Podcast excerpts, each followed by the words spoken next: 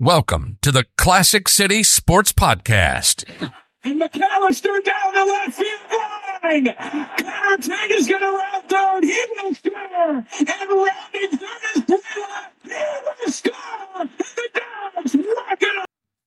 If you're looking for the latest Georgia Bulldog news in football, basketball, baseball, and recruiting, then you are in the right place. It's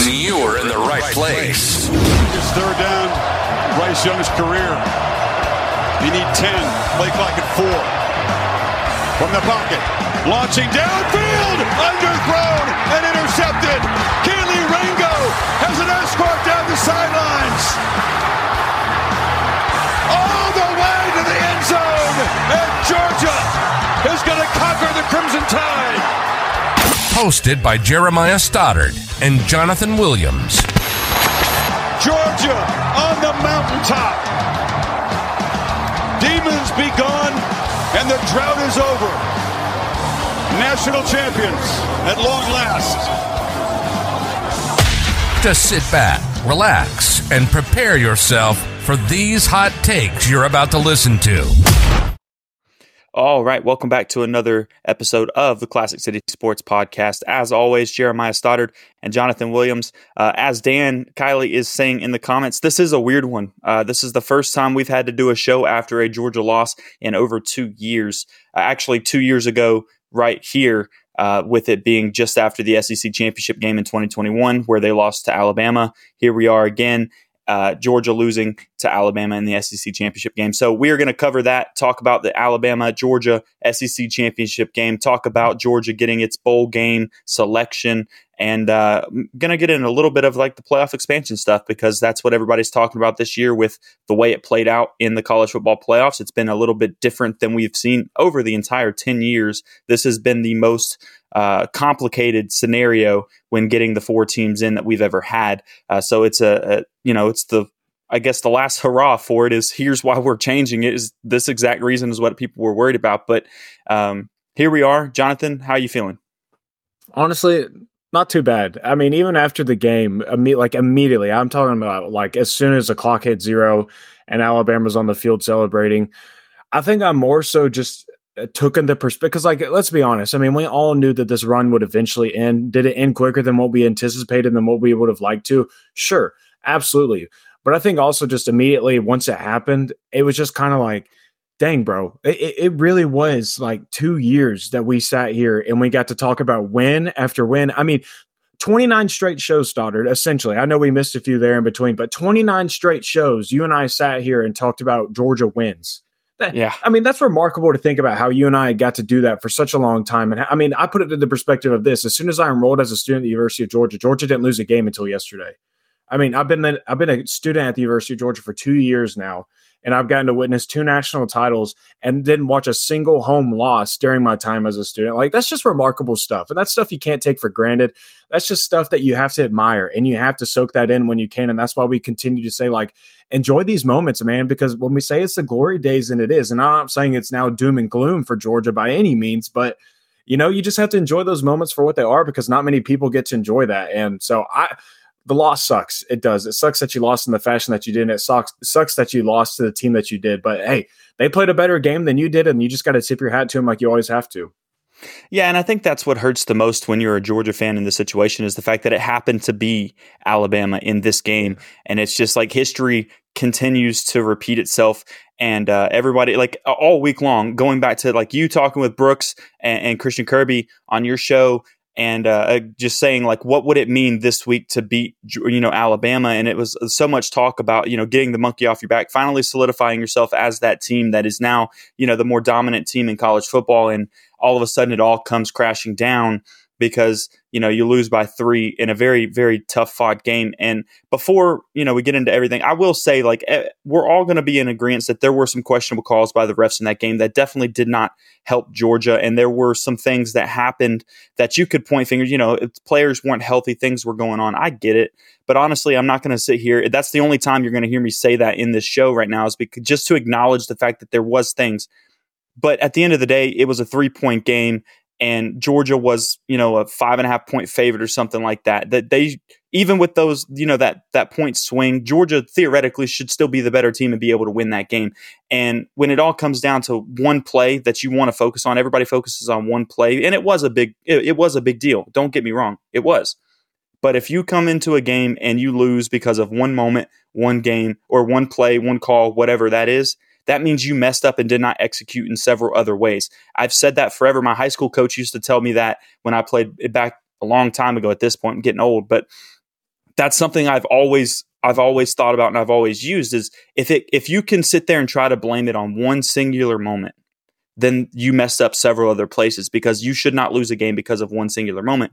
And when you really want to look back at some of the stuff that happened in that game, the final nail in that coffin is fumbling on your own side of the field when you're trying that reverse back to Dylan Bell, and they fumble the handoff, and Carson Beck doesn't see the ball, you know, thinks that Bell has it, and just standing there, and obviously Bama recovers and they score. I think they get a field goal right there, which is the difference in the game. That is the 3-point difference. You can focus on something like that rather than focusing on, you know, a call by a ref or anything like that. There's a lot of other things that happened in that game. There were some drives that Georgia put together in that first half that seemed like they were, you know, kind of out of their normal realm of what they would do on offense, going 3 and out 2 times in a row, I believe, after scoring that first touchdown to start the game. And some of the plays that they were doing and some of the execution in those, just it wasn't there. And so you could point the finger at one particular play all you want. You really can. But at the end of the day, it's you don't lose a football game because of one particular play. That just is the one that everybody focuses on because it was the most obvious situation, right? Mm-hmm. Yeah, I mean, I said it from the very beginning of the week. I felt like if Georgia scored 30 points, they would win the football game. And I was right. If you would have scored 30 points in that football game, you come away with the victory and you're SEC champions. And so, I thought the defense had a great game plan, whether you want to say it was questionable sometimes or the defensive line played the pass rush, whatever, sometimes a little questionable, whatever. The defense played good enough for you to win that game. I mean, holding Bama to 27 points when you've been averaging nearly 40 points per game, that tells you in history that you should win that football game, especially when you look at Jalen Milroe's splits. Like, I think he finished today with 92 rushing yards and maybe 186 passing yards with 2 total touchdowns. I mean, if you would have showed that stat sheet to Georgia fans earlier in the week, Georgia would have liked their odds. So I thought Georgia came in with a great defensive plan and they executed for the most part. And Georgia's defense gave the offense plenty of opportunities to go in there and take the lead or tie it up. And it's exactly to your point of, you know, the biggest nail in the coffin was you made the final big mistake. Like Brooks mentioned last week, you can't do it. Yep. And he fumbled within the own 20-yard line. And then even then, your defense holds them to 3 points, which was a massive victory at that point. So, yeah, you know, you can point it at the missed field goal, but then you can also point it at the false start that puts it to a 50-yard field goal instead of a 45. And it's good from 45 if it's not from 50. And, you know, there's a lot of things that you can point your fingers at, but bottom line is, Alabama's defense just for 5 straight drives boxed up Georgia's offense. They kept them from doing anything, especially after the opening drive. And they made life tough for Carson Beck. You know, that's the first game where we've kind of seen him rattled a little bit. Like Carson Beck rolling out to his right and throwing across his body back to the middle of the field. That's something we haven't seen him do all season. So you could kind of tell that he felt a little bit uncomfortable. He was feeling some pressure, and you know, offense just didn't deliver, and you end up costing you the game. So tough loss, but I mean, it is what it is. And this is my point here. For some reason, Nick Saban is 11-1 in SEC championship games for a reason. That dude gets his team to play the perfect game in Atlanta every single time he is there. And it's tough to beat a team when they're playing their perfect game. And that's exactly what, I mean, Alabama played their best game of the entire season, and you didn't. And that's all she wrote. Well, and to go back to what you said a second ago about Milroe, is it wasn't even as bad as what you just put right there, because his stat line was 192 yards passing, so a little bit more on the passing yards, but rushing yards, which there were sacks involved that take away some of the rushing yards on it, but his stat sheet is 29 rushing yards. So total offense was 221 yards. That's it. That's all you gave up to Jalen Milroe. Jalen Milroe did not beat you throughout the entire game.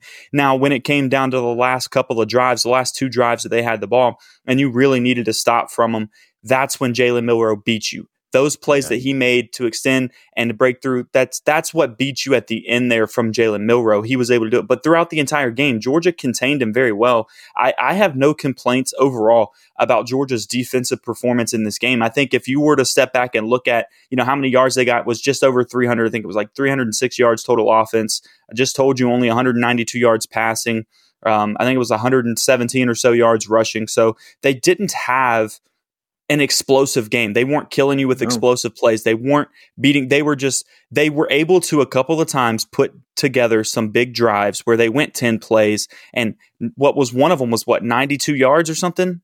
Yeah. They had, it was like that. That's the, if you want to talk about a moment of the game that killed you, it's that one right there. You have your punter put them within the 10-yard line and they drive the ball 90 yards downfield or something of that nature and score a touchdown, I believe, on that drive. That's what kills you. You can't let that happen. A Bama offense isn't predicated around having sustained drives. They're used to beating you on, you know, big plays. That's how they've had their offense all year long. And that drive right there kind of kills you when you give up that many yards on one drive. That many plays takes up that much time. But your defense overall, like I said, I'm not blaming the defense at all for this game, because I don't think there's anything. When you look at the stat sheets and you look at how they played overall, and then you watch the game and see that they weren't just gashing you, they weren't your problem in this game. You know, you turned the ball over, gave them points that way. There was a questionable call that did lead to some points for them, and your defense overall was standing pretty strong. The issues that I had in this game, and I'll flip it to you again in a second on this, but the issues I had was it was some of the offensive decision making that we saw. You know, early in that game. That second half, I think we played a lot better. I think the game plan was different. They made the halftime adjustments that were needed, but I think the initial game plan that we saw when they came out into this game in that first half, you know, they had the first drive that was 83 yards, touchdown. And then after that, they stalled for 4 or 5 straight drives where they couldn't put anything else together. And that's what killed you. You needed to get something on one of those drives that you know, stalled on right there. You needed to put points on the board one of those times. And then, like you said a second ago, you know, you're in position to make a field goal, and it's supposed to be 45 yards. There is a false start called, which they only showed it on the replay board once, and it was hard to see. It was, you know, very hard to see. I couldn't see what happened, and I'm not saying they didn't jump, so I'm not blaming anything. But that 5-yard difference right there, if you look at that field goal that was kicked, he hit the upright barely. If he's 5 yards closer, the ball's going in. So that's another thing that's a mistake on Georgia's part that leads to this, because you lose by 3 points. Anything like that, when you're talking about a 3-point game, you can point the finger at all of it. But overall, you tell me what you thought about the, you know, offensive performance in that first half, because that's what I would focus on as far as being why Georgia lost this game. I mean, really the only play call that I wasn't a huge fan of was the double reverse. You're on your own end. You're on the 20-yard line. I just wasn't a fan of it. That's not the time to get a little trickery on an Alabama defense. I don't feel like that's the situation. I just, you know, that was the only one where I was like, I don't know about that one, Bobo. I appreciate the creativity and I appreciate the optimism that maybe that one hits. And you know what?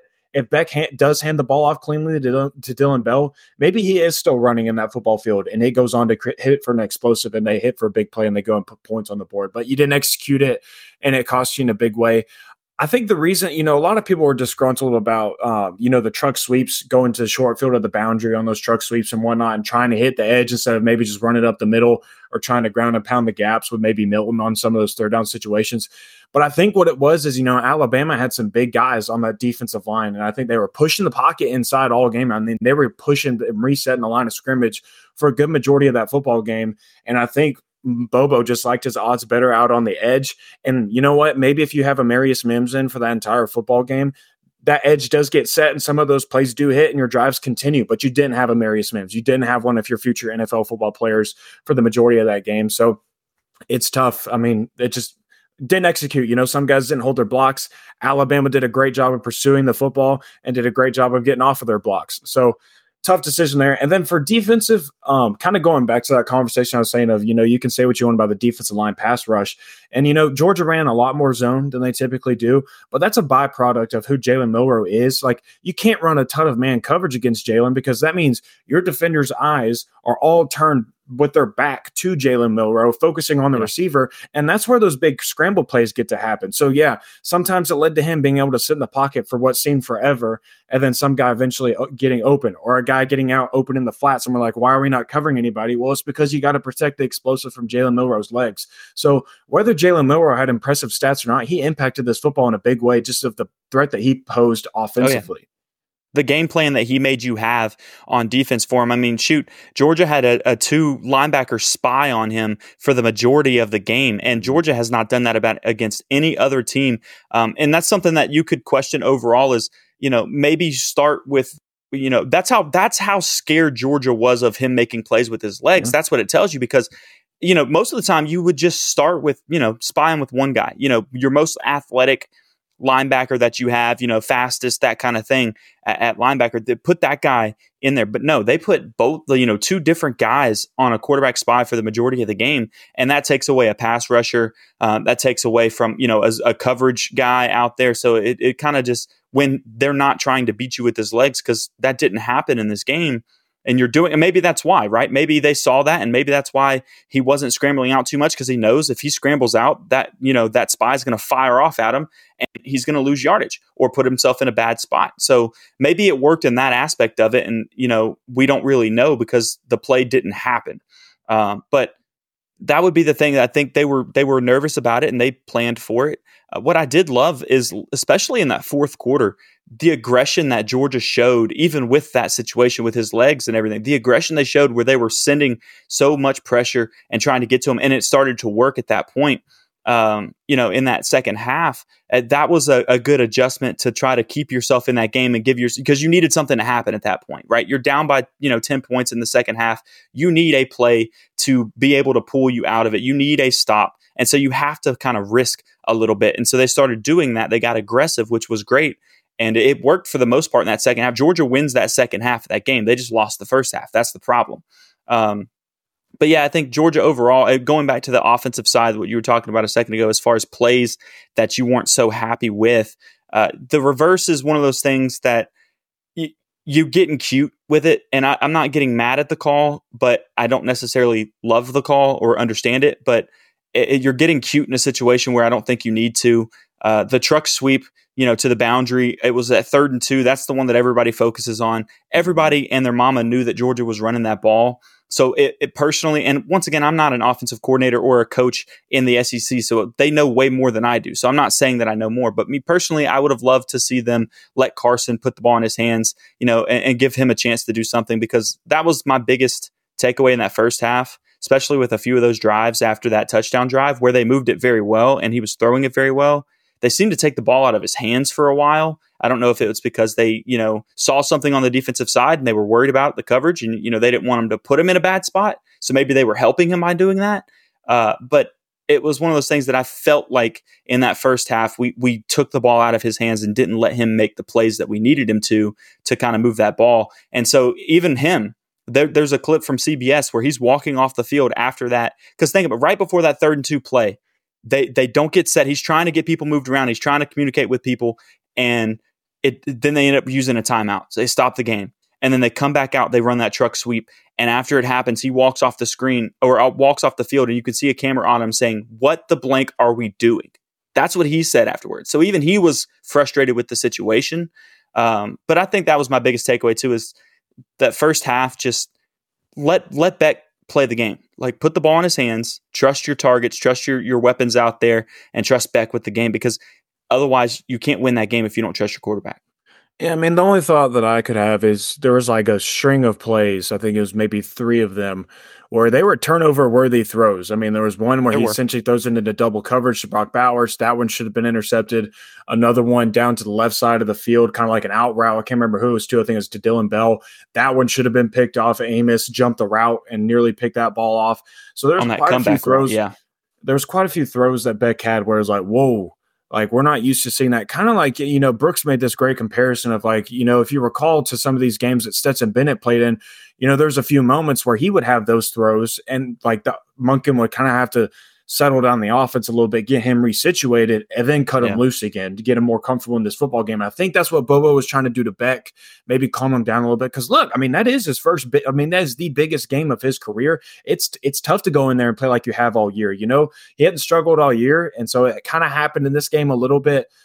So I think that it – and also, too, Brock Bowers, Ladd McConkey, freaking Warriors. They put it all out on the line for Georgia. I mean, every single play, every single moment where you thought maybe they would get sent back to the sideline for the rest of the football game, they came back out every single series. I mean, there were multiple moments where everybody's like, okay, Ladd's done. We're definitely shutting him down.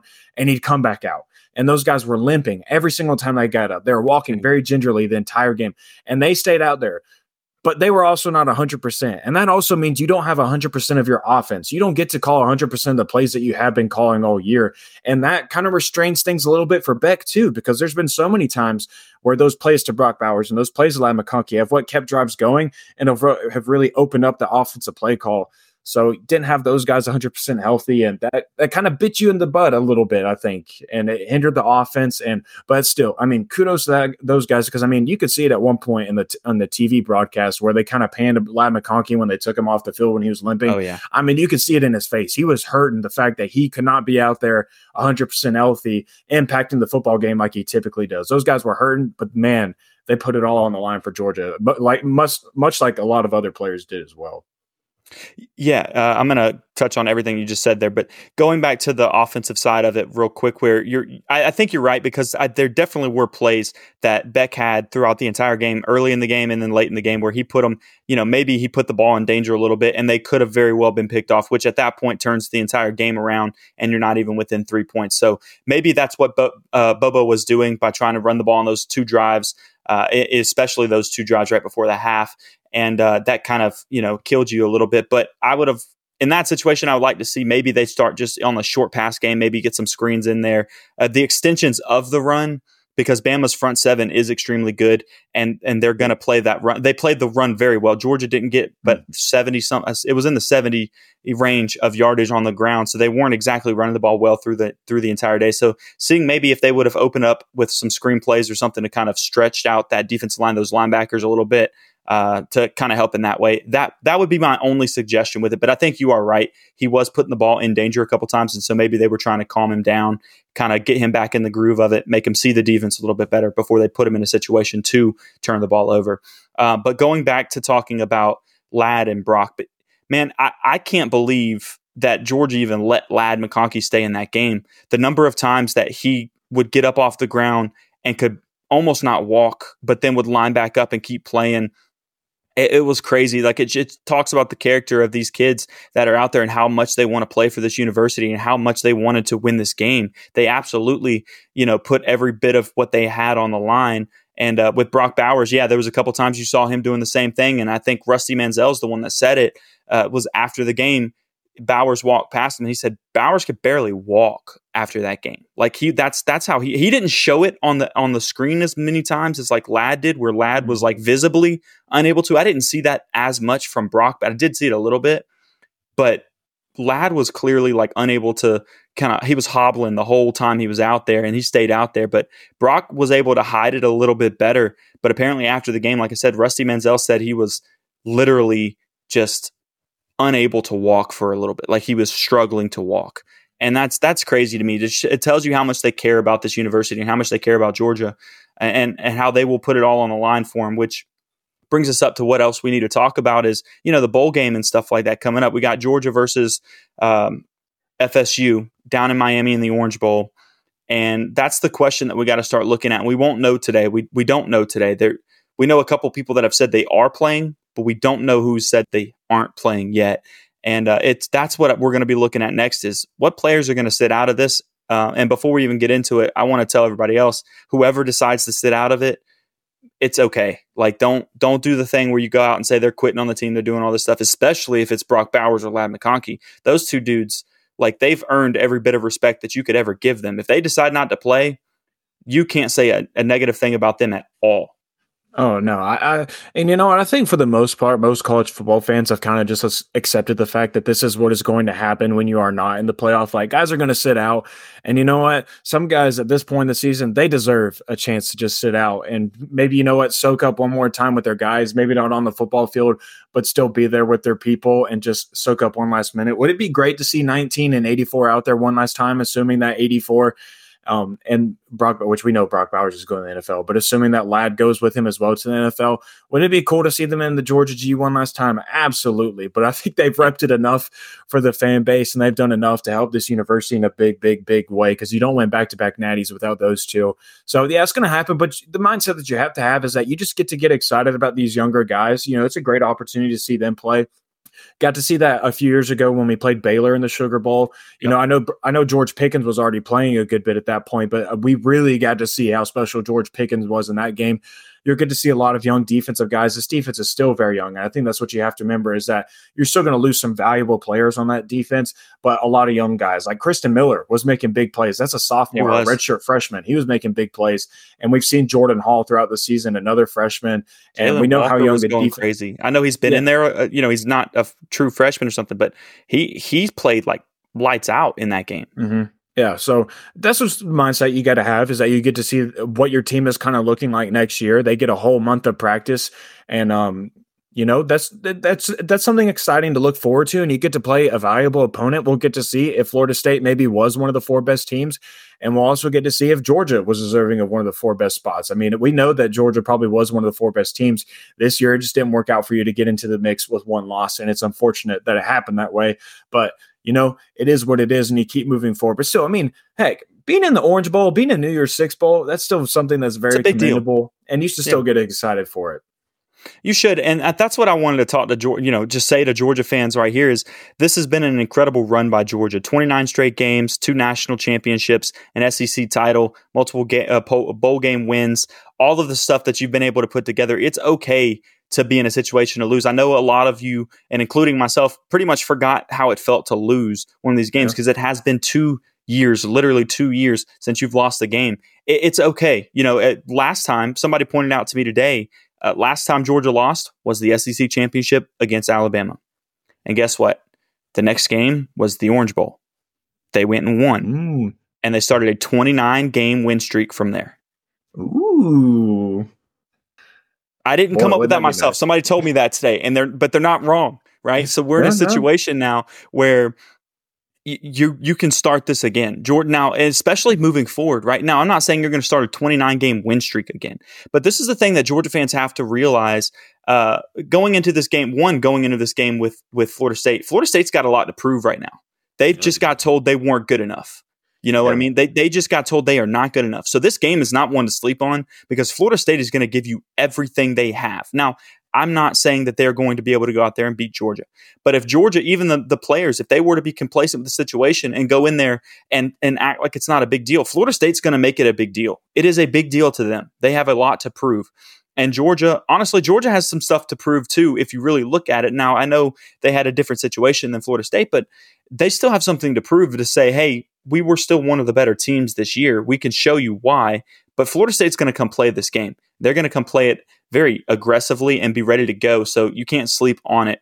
But going back to it, Georgia, one thing I want to point out to Georgia fans is this is the last time you will see Georgia miss the playoffs with Kirby Smart as your head coach. With a 12-team playoff situation, I'm promising you that Georgia will not miss the playoffs moving forward with Kirby Smart. You could lose 2 games in the regular season and still go on and win your SEC championship game, right? And you would be one of the top 5 teams in the playoff situation because the top 5 the 5 conference champions in the Power 5 get the top 5 spots. The first 4, the top 4 ranked, will get the bye and be in that top 4 and not have to play the first week. But you at least, if you lose 2 regular season games and go on and win your SEC championship game, you're still in the top 5. I mean, the goal is now to be top 11 because you can't be top 12 because that 12th spot gets kicked out by the group of 5. So you have to remember that. It's very key to remember. So there would be every year that 12th team that's been there all year, maybe if they've been the 12th ranked team for the entire season, they're going to be the ones that are pissed off because they're going to be the ones that get bounced because of a group of 5. So you want to be a top 11 football team I mean, when was the last time Georgia was not a top 11 football program under Kirby Smart, Stoddard? They had the first year. Yeah, that's it. I mean, the first year for the last 7 years, Georgia has been a top. Maybe during COVID season. Year, maybe during COVID year as well. But like for the last 7 seasons, essentially, Georgia has been a top 11 football program. You're still recruiting at a top 3 rate. You're going to get guys back. You're going to lose some guys. Yeah, that's true. But that's why you also recruit at a top 3 rate. Got a tough schedule next year. But like, yeah, like you said, it's a perfect time to have a tough schedule because we no longer have to hold the angst and the anxiety of potentially losing a game during the regular season and it costing you, because now the door is open. And you know what? That kind of sucks as a college football fan that maybe it isn't as refreshing or as satisfying to go undefeated in the regular season anymore, because at the end of the day, like, it's not all that matters, but still, you know, it leaves the door open for you to have a shot at the national title. And you know, there's been quite a few seasons where Georgia didn't make the top 4, and Georgia fans felt pretty confident that they are in the top 4, they would have a shot at the national title. Now you'll finally get those shots. You will. And let's look at this real quick, because if there were a 12-team playoff system this year, and going back to what you just said, the number 12 team would have been Oklahoma this year, but they get the shaft on the situation because the number 12 team in the rankings does not get that 12 spot, because that 12 spot goes to the group of 5, the highest rated group of 5 team, which this year would be Liberty. So it would be, as it stands this year, number 5 Florida State versus number 23 Liberty for the first round. Then Missouri and Oregon, number 8 and 9. Then Georgia versus Ole Miss, 6 and 11, and 7 and 10, Ohio State and Penn State. That's the first round that we would be getting. How many people really want to see Ohio State and Penn State play again? How many people really want to see Georgia and Ole Miss play each other again? Best game that you're going to get in this situation is going to be Oregon and Missouri. That's going to be a decent game, but Oregon is most likely winning that game in that situation. And in the situation that it currently stands, Liberty would lose to Florida State. We all know that, but with what we just saw this weekend in the championship game and with them not having Jordan Travis, it would be a little more competitive than people actually expect it to be, but Liberty's losing that football game. So we're not getting as much extra that people would think from a 12-team playoff situation. That's why I've always been the advocate. You and I have talked about this several times. When they were going to expand it, I said 6 teams. Let's go to 6 and see how it goes. You give the first 2 teams a bye week, the other 4 play, and then they settle up afterwards. Or worst case, if you really want more than 6, just go to 8. 8's fine. Like, I don't love it, but I don't hate it. Go to 8. You give the first 4 teams a bye. You can't do the first 4 teams. However, that was situation where I don't remember how it worked. 2 teams get a bye, the other 6 play each other, move on that way, that kind of thing. But they went straight to 12. And so this is what we're going to be dealing with starting next year. Now, it would have been beneficial in the sense of Florida State doesn't get left out this year. Georgia doesn't get left out this year. So you get those teams that do deserve to be there. And Dan, I see you talking in there about, Georgia being the one that should be more upset about the situation. But honestly, I don't necessarily agree, because we knew going into this game that if Georgia lost, I told everybody last week, Georgia loses this game, unless you have some straight chaos throughout the rest of it, they don't get in. Like, so you knew it was coming. Like, when Georgia lost last night, I comfortably sat at home and said, Georgia's not getting in the playoffs, and that's okay. Like, it's been a good run. FSU is the one that should be really ticked off about it this year, because they did everything. They won every game. They got their conference championship. I understand that, they don't have Jordan Travis, and they didn't look good in the last 2 games, but they still won them. If I was going to be one of the 2 teams being upset, I'm not very upset at Georgia right now, because, like I said, I didn't expect them to get in. I'd be really upset if I was a Florida State fan. I mean, both fan bases have reasons to be upset. I mean, they do. I think that the whole reason why Georgia fans should be upset is that the fact that, Florida State they stayed at 4 pretty much the entire time, no matter what. They did not move. They stayed in that area, and the committee continued to say, we're going to make sure that we put – they said themselves. They said, we're going to put the 4 best teams.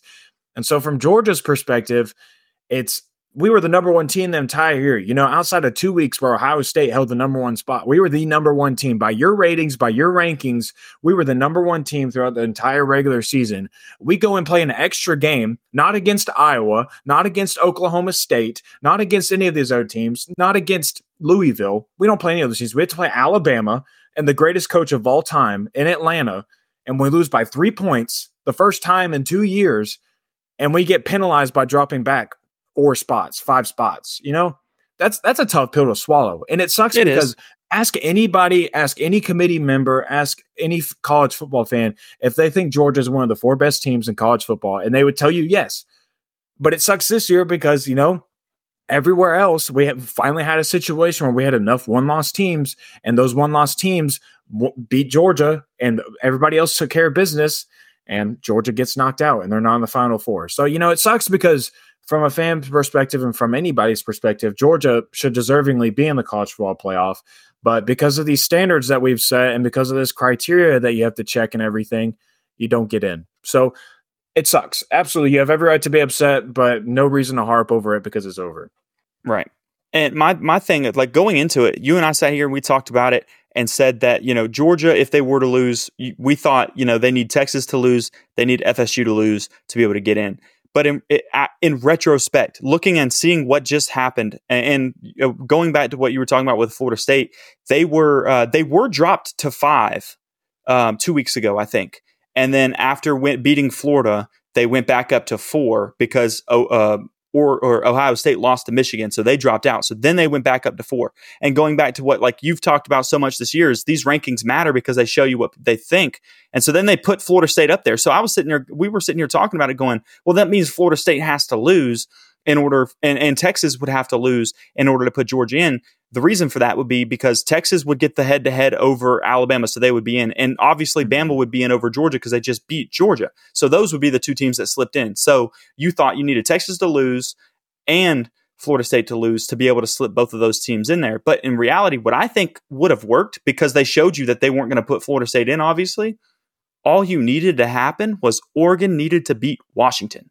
If Oregon beats Washington, the argument no longer comes down between those 3 teams, Texas, Alabama, and Georgia. It goes down to, hey, there's Oregon versus Georgia. Who should get in? And at that point, Georgia's only loss being to Alabama in the SEC Championship game. That would be the argument that Georgia theoretically could have won and gotten into the playoffs still.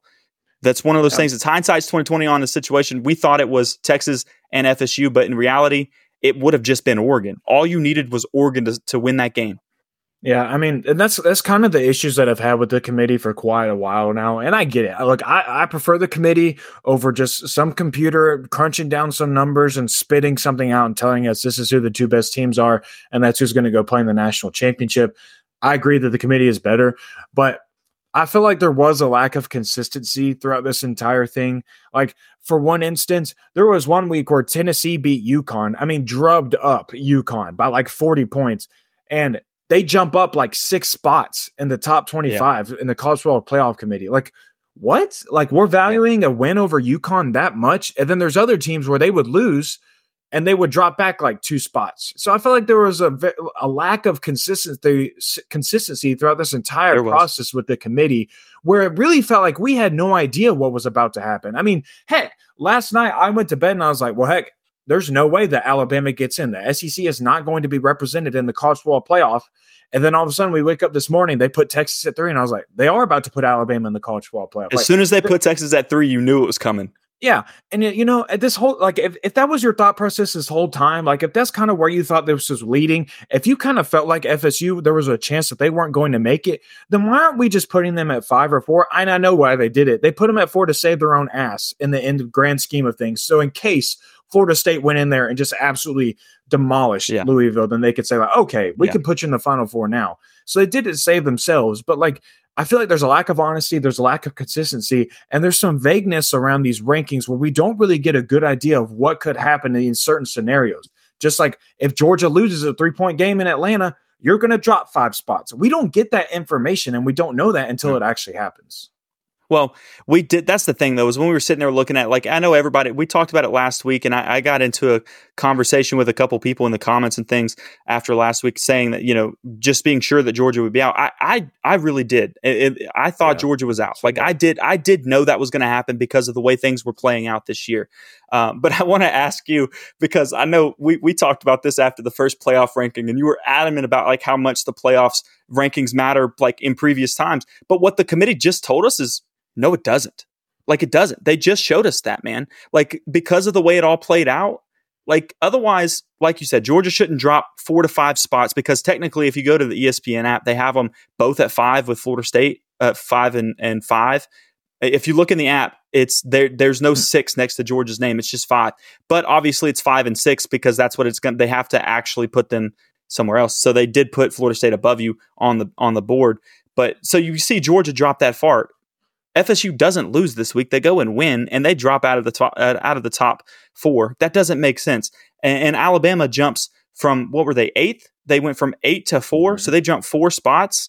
And Texas goes from 7 to 3, so they go 4 spots. Like, that's crazy to me. Yeah, like, you know, that means that the rankings don't, like, to me, they don't matter, because they just are just going to ball it up and throw it away when it's all said and done anyways. They don't care. Yeah, it's crazy to think, like, dang, if beating us does that much for you, if beating Georgia lets you jump up that many spots, how are we not one of the top 4 teams in the country? Why are we not in the college football playoff by your standards? I mean, dang, if a win against us is that valuable, that tells me that we still should be one of the top 4 teams in the country. So there's a lot of, and that's what I mean by, like, this seems like there's a lot of vagueness, and it's just, there's just a lack of consistency. Specifically this year, I just felt like the entire time, like, there was one week where I felt like there was going to be some movement in the top 10. And they didn't move a single person in the top 10 hardly. I think it was the week that Ohio State lost. I think Georgia moved up to number 1, and everybody else kind of just sat there in the same spot, and they just bumped everybody. Like, I feel like there's some opportunity. Moved. Anyone that was above Ohio State went up 1 spot. Yeah. So Georgia went up to 1, Michigan to 2, Florida State 3, or whatever. Like, all of the teams went up 1 spot, and Ohio State dropped back to 6. Did they drop to 6? I think. Yeah. Yeah, and then anyone behind 6 and 10, like 6 through 10, stayed the same, or 7 through 10 stayed the same. None of that moved. And you know what? I'll hop on one final soapbox about these college football playoff rankings this year. I'll do it this one last time. And you know, if we want to close the show with this, or you want to comment on it, I'm sure you will. We can do that. But this is my thought on this. And I haven't really felt passionate about these rankings now until I guess I got live and hit the camera on and wanted to really thought about how messed up it is. It is pretty messed up. All right. And I'll speak for Georgia fans a little bit here.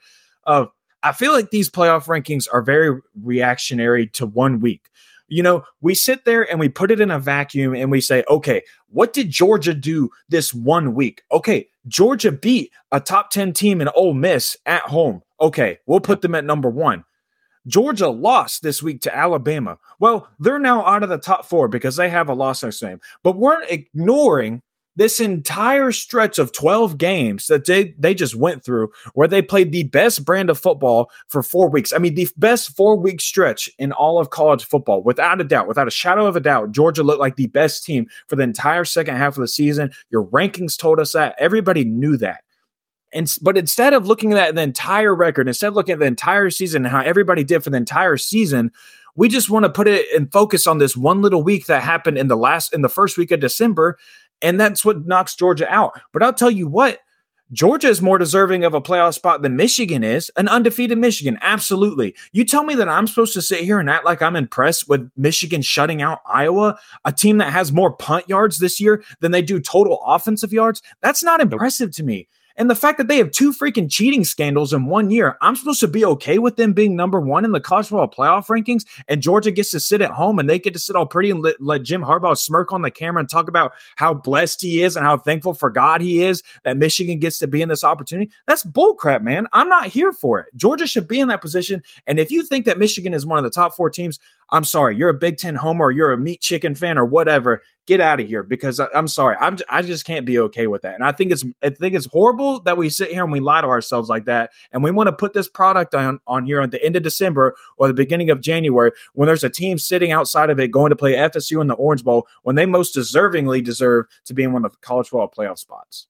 Not even just deservingly, because that's the whole argument this time, right? It's like Bill Hancock came out and said, it is not about who is deserving. It is about the 4 best teams. And that, I think, is what goes back to what you're just saying is, do we really think that Georgia is not one of the 4 best teams? Georgia just went to a 3-point game against Alabama at a neutral site. So they are neck and neck. You can't tell me those 2 teams are that separated in the grand scheme of things. They're both right here. Like 3 points, that is a field goal. Come on. That is a close game. So those 2 teams are neck and neck. So you're telling me that there are you know, two other teams out there, three other teams out there that you would favor over Georgia, that you would line up with in a college football playoff game. I'm talking Michigan, I'm talking Texas, and I'm talking Washington. Those three teams, you're telling me those three teams would beat Georgia? No, they wouldn't. Georgia would be favored today. Georgia would be favored. They would be favored against all of them. They would be favored against Alabama, most likely, again, if you go back by that standard. But the reason, this is what killed Georgia. As funny as this situation is, what killed Georgia is Bama losing to Texas in week two. If Bama beats Texas at the beginning of the season, Texas is still, you know, and just for the argument's sake, to not have them as a two-loss team, just for argument's sake, say they still beat Oklahoma later and they don't lose that game, and their only loss is then to Alabama. Georgia's going to get in over Texas in that situation. The Texas win against Alabama threw a monkey wrench in all of this. That killed Georgia. That is what killed Georgia, is the fact that Alabama went and lost in week two in September, and that game matters. Don't get me wrong. I am not going to sit here, because I am the biggest, you know, a person standing on my soapbox talking about these games in the regular season matter. Going back to what you just said, Georgia's 4-week stretch, what they showed you, winning 12 straight games, what they did over the entire course of the season, they deserve to be one of those four teams. They are one of the four best teams. But with that, I also cannot discredit the fact that Alabama lost at home to Texas earlier in the season. So when that happens, you got to live with the result. And the result is, unfortunately, that's what's going to keep Georgia out this year, because Texas beat them in week two. That's what did it. And going back, talking about last thing I want to talk about, because I posed this question to you guys earlier, and I want to hear your thoughts on it. Georgia, or in this situation now, we're going from talking about the committee being a problem, the committee, you know, making this decision, and it seems like so subjective. You can make arguments for everybody, and there's 13 people in there making this decision for the rest of college football. It doesn't quite feel very fair. We're going to 12 teams. You know, the first four teams are your highest rated conference champions. Mm-hmm. Number 5 is the one that's right behind them, still a conference champion. Well, really, number 12 conference champions, because you only got 4 now. That's true, because Pac-12, so it's just, I forgot about that. So the Pac-12 is going to be no more. So you're going to have 4. So your conference champions are 1 through 4. So 5 through 11, they get to decide who's in there. But 12 is still also decided by the best Power 5 or a Group of 5 team, which this year is Liberty. So they're only picking, when you're looking at the committee, they're going to be picking matchups for the first round and that kind of thing, and putting the teams where they want them to, where they want to play. My question is, go back to the freaking BCS like system and let the computer tell you who those teams are. You don't need 13 people in a room making a decision for the rest of college football anymore. What do we need a committee for at this point? They are not going to serve a purpose anymore. Man, we have officially come full circle now to where now we want the BCS ranking system back. I mean, my gosh, it's been that long already. Good Lord. We want it back because it's not 2 teams anymore. I don't want a computer telling me about 2 teams. I get that. I 100% supported that. But we're to 12 now. This is why you need the committee, and it's the exact reason and point that you were making earlier. Nobody wants to watch Ole Miss play Georgia at home in the first round of the playoffs again. Nobody wants to watch Ohio State and Penn State play each other again in the first round of the playoffs. And that's why you have a committee, because they get to sit there and they'll tell you and act like, oh, well, we think Ole Miss needs to bump up one more spot this week. So now we have Penn State and Georgia playing against one another in the week one of the college football playoff. You know, that's what the committee is going to be there for, and that's where they benefit, in my opinion. So the once again, what I said a minute ago too is the whole point of the college football committee is just to make your matchups. That's all they're going to be deciding is what are your matchups. So they're not really going to be picking, because whether they admit it or not, you know, they pay attention to like the AP poll and where all those teams are ranked there to help them decide where they want to rank teams when they, especially with the first college football playoff ranking, right? Yeah. So like with that one, they have to be going off. They're not just looking at it and like perfectly guessing all these teams. It almost mirrors what the AP poll says. So the only thing they're going to be doing at this point is they're going to be doing that, separating those teams and giving those matchups. That's all they're going to be doing. They're going to be improving the TV product of it and the money of it, because that's what it all comes down to. Once again, is they're going to put the teams together they want to play that are going to have the most viewers and have the most ticket sales, all of that kind of stuff. So that way we don't get the Ohio State versus Penn State. You're right. That would be what the purpose would be for. But other than that, like we're not going to sit there anymore. Think about it. This morning, even knowing Georgia lost this game, and I had told myself, I had come to terms with it before the game even started yesterday, that if Georgia lost, Georgia was out. I had already come to terms with that. But I'm still sitting there watching it just to see how everything else plays out with the whole chaos of the situation of, is Florida State going to be in? Are they going to bump Texas in, or bump Texas up to 3 and put Bama in like they did? How's it all going to play out? I'm sitting there watching an hour-long college football playoff show, or multiple hours. I turned it off after the first hour and switched to watch the Falcons play their version of the ACC championship game from yesterday. But I didn't watch anymore. But we're not going to want to watch that anymore. We're not going to care. How much are you, who the 4 teams are, they can't, like you said, there's only 4 conference champions moving forward. So that means they don't even have a decision of whether or not you get a bye. They can maybe match up those teams, but that doesn't even decide your matchup yet, because you got to let the other games play out to see who you're going to play afterwards. So that part of it, the committee, no one's going to care what the committee says anymore. Well, nobody likes change. Nobody likes big change, especially to something that they love and that they thought was perfect. That's college football fans in a nutshell. They don't want their game changing. They don't want conference realignment. They don't want none of that. I'm with you in that. I think it sucks. Next year's going to be a big change. But just like anything else, we'll get used to it. And college football will be college football, and we'll enjoy it every single freaking Saturday that we get to wake up and watch college football all day, and nobody can tell us to do anything different, because that's what we do every fall. So still will be that. Don't get too disgruntled about it, but you have your reasons. Absolutely. Those reasons are valid, no doubt. So here we are at the end of the season. If I had told you, if I said, hey, Jonathan, football season starts in 3.5 months, we're both going to be, dang, feels like a long time. It's a long time away. But I'm sitting here now, and we are 13 games, 14 weeks into the season, and I'm saying, hey, it's been 3.5 months already since the season started. And we're going, dang, already? It's over? That sucks. Football season goes by so fast. So like we've said all year, enjoy the situation where Georgia's been in. It's been a fun run. It's one of those things that, it had to come to an end at some point. You set the record for the SEC consecutive wins at 29 in a row. You're second all time in wins in a row, 2 national championships. At the end of the day, it does suck to lose. No one loves to lose. And we haven't felt this feeling in a long time. It's been 2 years since any of us have even had to talk about a Georgia loss at this point. But it's still the glory days for Georgia, because moving forward, like I said earlier, you have a playoff spot for the foreseeable future in a 12 seed system. So Georgia, give them the chance to do it, put them in the playoffs, and let them handle it that way. Odds are high Georgia's going to win a national championship again in the next couple of years.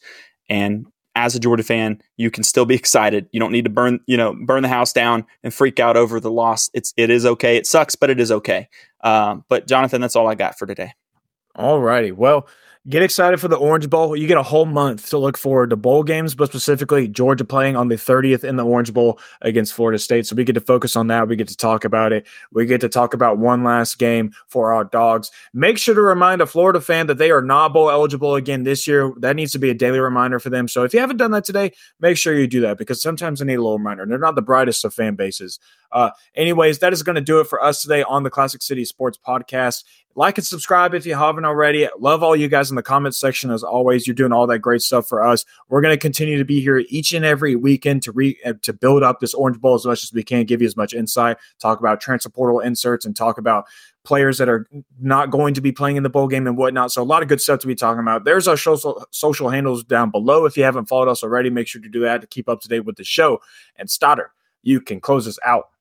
Yeah, and hey, on that, like he just said, we will be talking about the transfer portal stuff next week because it opens up tomorrow, I believe. So there will be some stuff that happens there. And now that Georgia is out of the playoff run, you'll probably see some more names from Georgia earlier than you expected on that part of it. And then a National Signing Day, or early National Signing Day, will be also in this stretch while we're waiting for this game against Florida State down in Miami on December 30th. So keep that in mind. We will have plenty of content for you. So don't go, freaking out and leave for the rest of the year because of everything that happened. We still got plenty for you. But as always, keep it classy in the Classic City. We will see you next week. Thank you for listening to this week's episode of Classic City Sports. take a second to subscribe, rate, review, and share with your friends and family. Feel free to reach out to the Classic City Sports Crew on Twitter with any topics you'd like discussed. You can reach out to Jeremiah at The Stoddfather, to Jonathan at Dr_JWill, and make sure to follow at Classic City Pod for show updates. Check back next week for a brand new episode. In the meantime, do awards which express the sentiments of the